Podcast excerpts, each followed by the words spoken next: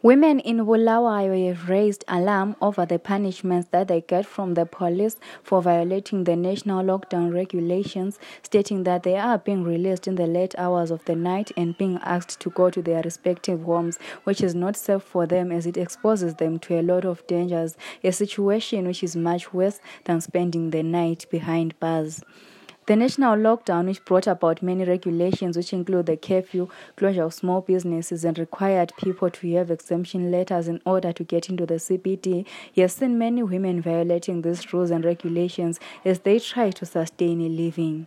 Amakhosikazi Media spoke to some of the women in Bulawayo, and this is what they had to say. ukuthi omama benga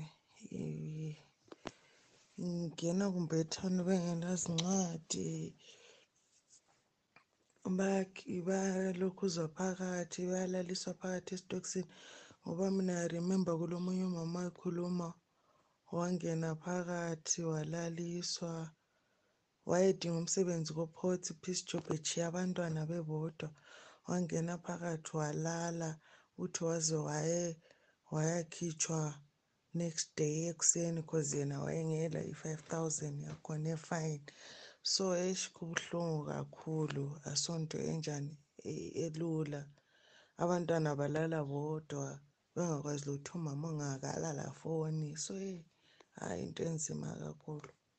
Zvinotishungurudza isu vana mai kunoku kunoku bulawayo kunoku mapurisa anotisunga kana atisunga lese kana tiri mutauni taenda kunohodha vanotibata kana vatibata voenda nesu kumacendrari votibudisa nekuma9 saka zvino izvozvo zvinotishungurudza tee tozodzokera nei kudzimba.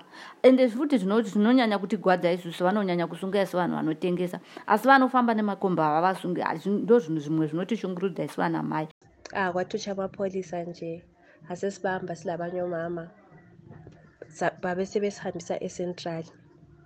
Safika lapha eCentral sahlaliswa nje sasibanjwa ngama-two ngama-four. Sahlalisa isikhathi eside. Kwaze kwafika isikhathi sokuthi abantu abangamadoda baseparethwa kithi behanjiswe kwenye iseli and then thina abomama sabe sesikhitshwa ama-one-one kuthiwa sihambe.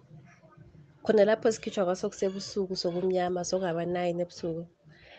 And then sasesihamba ukuthi size sithole i-transport kwapha kwaba nzima cause sasingabantu singomama sihlukene sisuke endaweni ezitshiyeneyo omunye esuke eluveve omunye egwabalanda omunye ecountry vele sisuke endaweni ezihlukahlukeneyo.